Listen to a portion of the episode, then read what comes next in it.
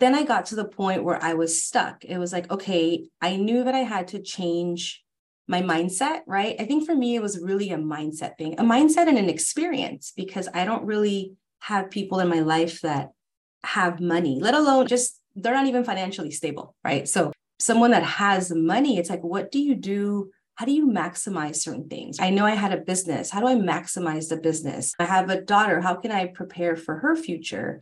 How can I also enjoy some of the money that I have been making? I think that was a big, huge struggle for me was there's different theories on how to become wealthy or stable. But for me, I realized the one thing is that I wasn't enjoying my own money. I wasn't giving myself a thank you for all my hard work and discipline. You are listening to the Say Hola Wealth podcast, a show dedicated to help destigmatize the idea of wanting more money as a woman of color. More money, more options, not only for you and your family, but also for our community. I am your host, Luzy King, Latina Wealth Coach on a mission to help more mujeres become investors and launch an online business. Just like you, I used to believe that I could only earn money if I was mentally and physically hard. And after learning about stock market investing and online business, I can tell you that there is a new way for us to create a legacy while living our purpose and not having to work as hard for money. So, if you are ready to dive into understanding your money mindset, entrepreneurship, and stock market investing, you are in the right place. Welcome to the show. Hello, Yvette. Welcome to the Say Hola podcast. How are you? Hi, Luzy. I'm doing well. Thank you. How are you doing? I'm doing great. Thank you for making time to chat with us. I want to have a conversation with you about your audacious move to be part of the Say Hola Wealth Academy. But before we get there, I want people to know who you are and how you got where you are today. All right, that's a long one, but I'll make it short. so, my name is Yvette Sadik Jimenez. I am based here in the Los Angeles area in a city that's called San Pedro, and I am an immigration lawyer. I have been practicing for about 15 years and I have my own business. So I've had my own business for about 11 years. I come from a very disadvantaged socioeconomic background, the first person to go to college, let alone law school. For me, I think the hardest challenge has been to figure out where I am and where I'm going. So before it was accomplishing an education or accomplishing a skill set that would help me become financially stable. Once I got to that level, then it's okay, what's next? So when you don't really have people in your life that kind of can guide you, you get into a very scary place. It's like a very positive place, but it's like you don't know how to navigate the next steps, right? And I think for me, the most important thing was once I had my daughter, who is now five, I realized, wow, like, how can I help set her up? But at the same time, continue to set myself up. I think that was very important for me. Yeah. I love that. And when you're talking about setting her up and setting yourself up, you're talking about financially being stable. Am I correct? Yes. So I feel like when I came to to you and to the group itself, I already felt like I was in a very financially stable place. I had already gone through the trauma of being a very broke lawyer, paying off student debt, learning how to save. So I had an amazing skill set when it came to trying to get out of debt and become financially stable. But then I got to the point where I was stuck. It was like, okay, I knew that I had to change my mindset, right? I think for me, it was really a mindset thing, a mindset and an experience because I don't really have people in my life that have money, let alone just they're not even financially stable, right? So, someone that has money, it's like, what do you do? How do you maximize certain things? I know I had a business. How do I maximize the business? I have a daughter. How can I prepare for her future?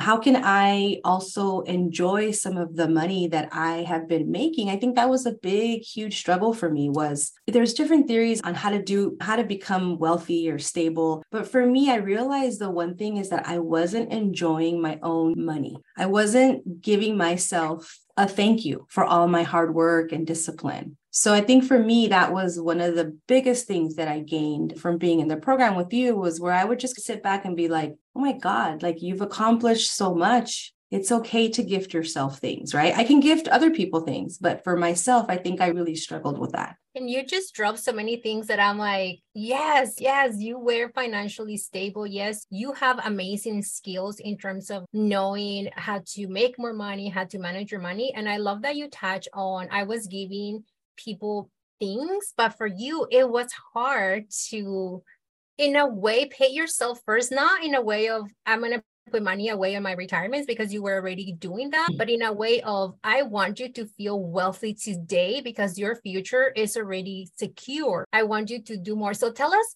what are some of the things that you did as you were part of the academy to really give yourself the wealthy life feeling in terms of like the things that you gifted to yourself? Because I think that was very audacious, by the way.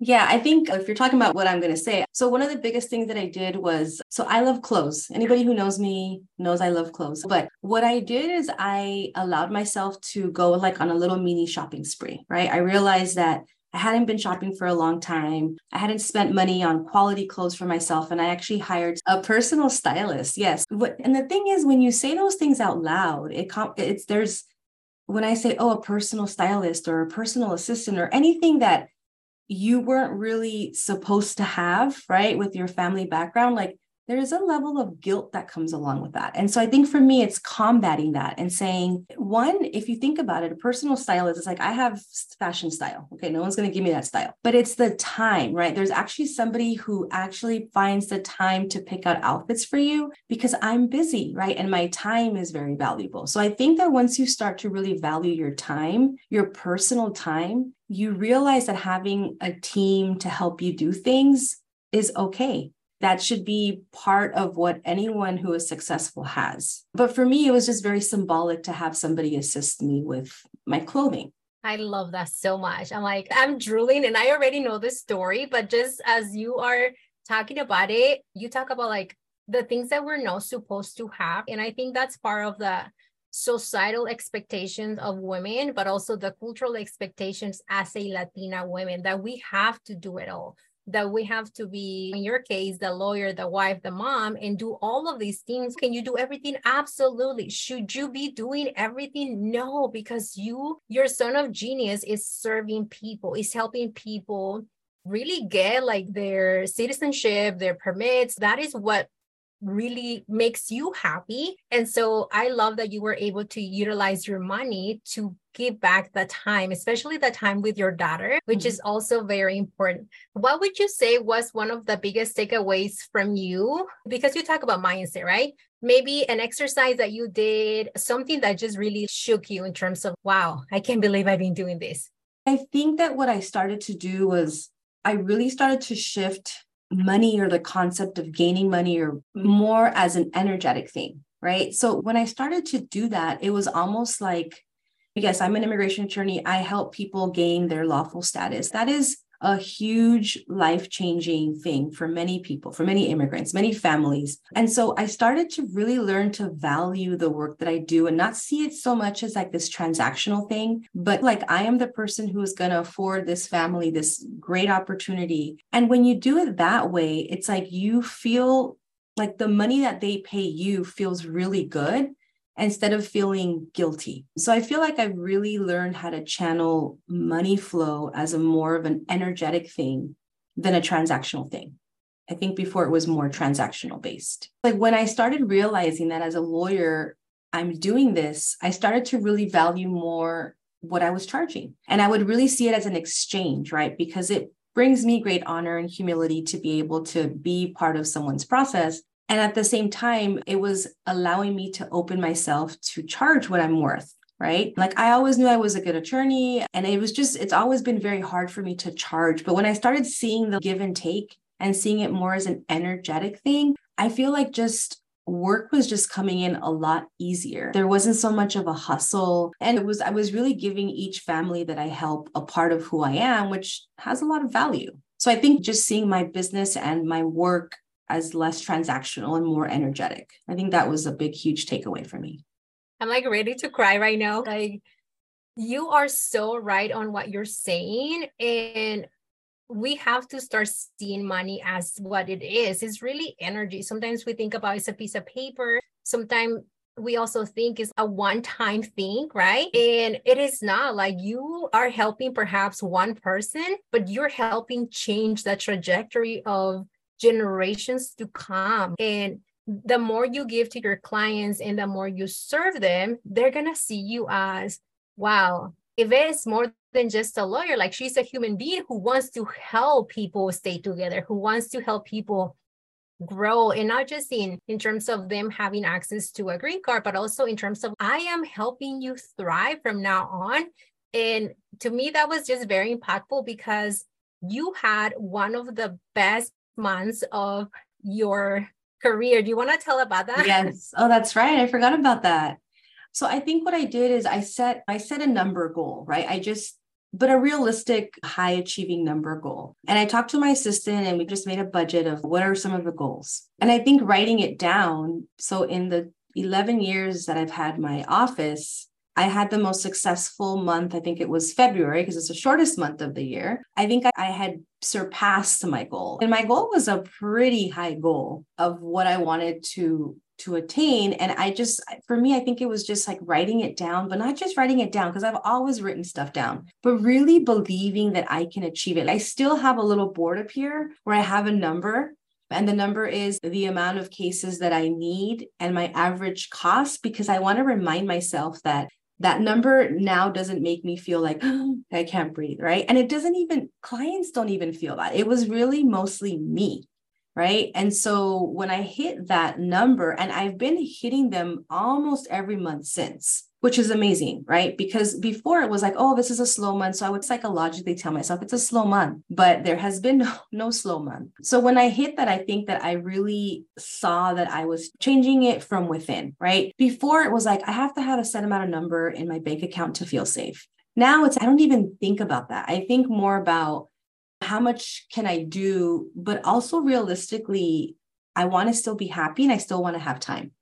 But hitting that goal, I think was just was huge for me. I think it, I realized I stepped into a different zone in my financial fitness. Yeah. And that is the zone of you really embodying your wealth capacity and your ability to create your own money. And as you're saying this, I've been hitting my goals like every month. I'm like already crying. I'm just so proud of you because you literally had what I call like a whole 360 mindset revolution. And the mm-hmm. fact that you are still able to utilize the skills that you already had before you joined the academy, plus the mindset work, the identity of how you see money.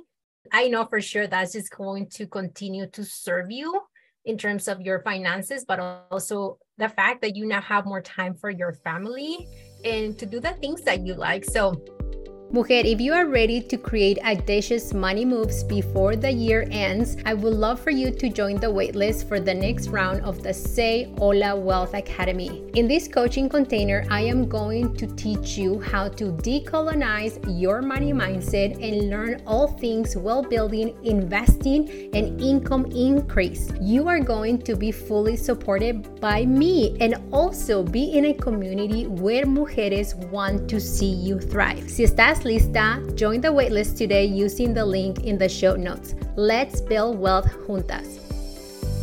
Now, let's get back to the show. I want to ask you about in terms of your relationship with your partner change after being part of the academy.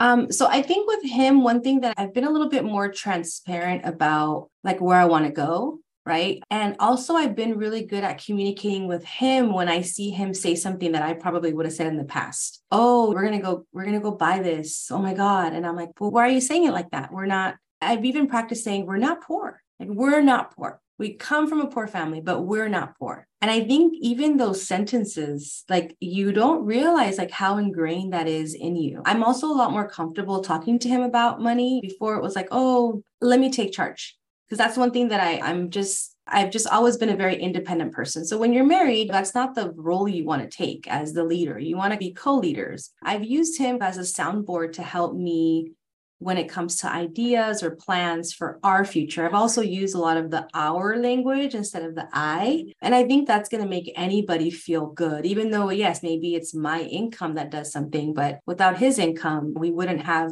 the stability that we have. So I think our communication has definitely gotten better when it comes to that. And I've allowed him to take on a role because then at the end, like I noticed I would be resentful because I would make all the decisions, but he was like, well, you always take charge. So I think also letting go and delegating certain things is very helpful in wealth building as a family. Absolutely. And one of the things that I've experienced personally and also with working with all of you is that because we struggle so much to get where we are, today sometimes we take on the role of the house manager right oh, or i i want to be in control of knowing where the money goes on managing on making sure that we have all the payments but when it comes to having the partner that is something that perhaps was in model for us growing up, right? Because either our dad or mom was the only one in charge. But it's so important that as we continue to build wealth and grow money and even make money easier than our parents, having that communication with your partner is going to also teach your daughter in your case that it's okay to use language like what you just said like it is our money our goals our wealth right? Like knowing that yes you can still be independent but you can also be in a partnership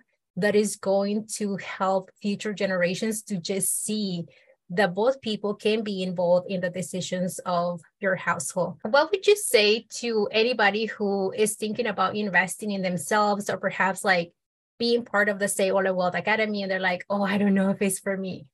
I think that the main thing is really getting involved with the group that that'll teach you foundational principles. Even though I felt like I had those foundational principles, I still feel like throughout the process of the program, I was really able to look back and realize that because I had knowledge on so many of these principles, that kind of you have to have that foundation before you can get to the next level, right? So I feel like also the women in the, even though we were all at different levels, right? So sometimes you're like, oh, look at her she's here but it's like how did we get there? How did we arrive there? I think that's the most important thing. And if you are a person who was already financially stable or you felt like okay i'm ready for what's next i think also being around people who maybe aren't at the same level as you is very it, for me it was very symbolic of who i was and not realizing that there is stuff that now i can teach someone maybe in their position and people at different levels will continue to humble you and teach you about yourself. I think one big thing that I learned too was just investing, just saying, I'm an investor, I'm going to invest. Right. Yes, having money in the bank, like I've heard it's so bad, it's that. But it, for me, I realized I was in a safety zone. Right. And so you can't really progress if you don't come out of that safety zone. I think just being around money, being able to freely talk about money, being around other women of color, I just, there's not a lot of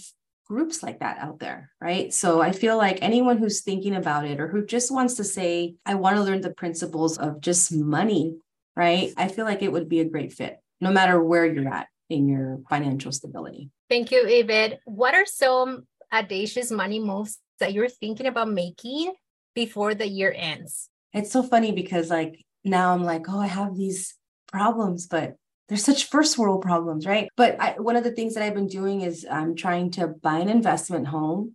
And the way I look at it now is I do it without fear. I do it with open arms and opportunity. But I feel like I'm also not in a rush, which feels so different from before, right? Before I would rush to get out of debt. And so I think for me now is like realizing that, yes, I'm going to have this new debt, but this new debt is an investment in myself and in my future.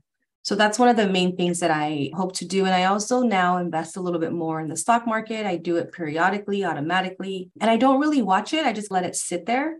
But just knowing that I have those, this new skill set really excites me for the future.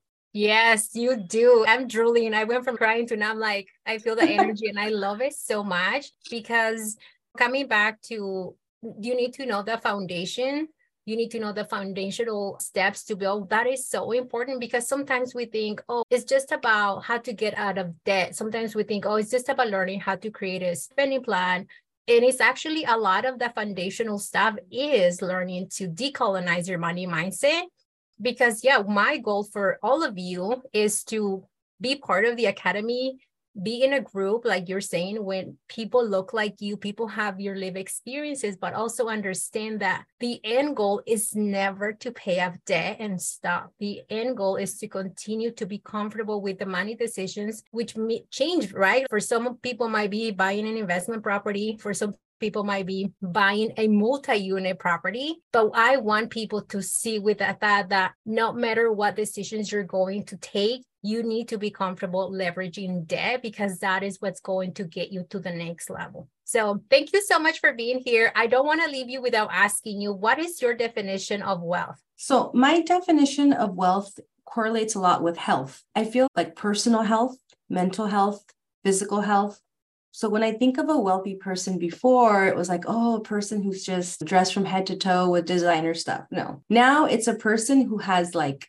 a smile, a person who feels good about themselves, their body, their energy, and a person who feels like they're doing what they love more than they're doing a job. So for me, that's what wealth is. I feel like if you wake up every day and you look forward to something that you just love doing, you are a wealthy person. Yes, I love it. And Yvette, if people are interested in working with an immigration attorney who can help them, whether or not they live in California, where can they find you? So I can, you can find me on Instagram. I'm at Abogada Jimenez or on TikTok. It's my new venture at Abogada Jimenez. And yes, despite the fact that I'm here in Los Angeles and California, immigration is federal law. So I can represent anyone in any state here in the US or abroad. There's also a lot of issues abroad. But you guys can find me there and send me a DM. I love it. Thank you so much for coming to the podcast. And I just can't wait to keep checking on you and see how your well building journey evolves. And of course, also hearing about your daughter becoming an investor. Thank you, Luzy. If you are looking for additional resources to help you start your wealth building journey or online business, make sure you check out our blog at say hola wealth slash Until next time, stay safe, stay strong, and stay inspired. On the Say Hola Wealth podcast and associated entities, all information provided is for general informational purposes only and it does not constitute legal, accounting, tax, or other legal advice. Listeners should not act upon the content information without seeking appropriate advice from an accountant, financial planner, lawyer, or other professionals. We assume no responsibility for information contained on this podcast and associated entities and disclaim all liabilities with respect to such information, including but not limited to any liabilities for errors, inaccuracy, omission, misleading, or defamatory statements. Usage of this podcast and associated content constitutes an explicit understanding and acceptance of the terms of this disclaimer.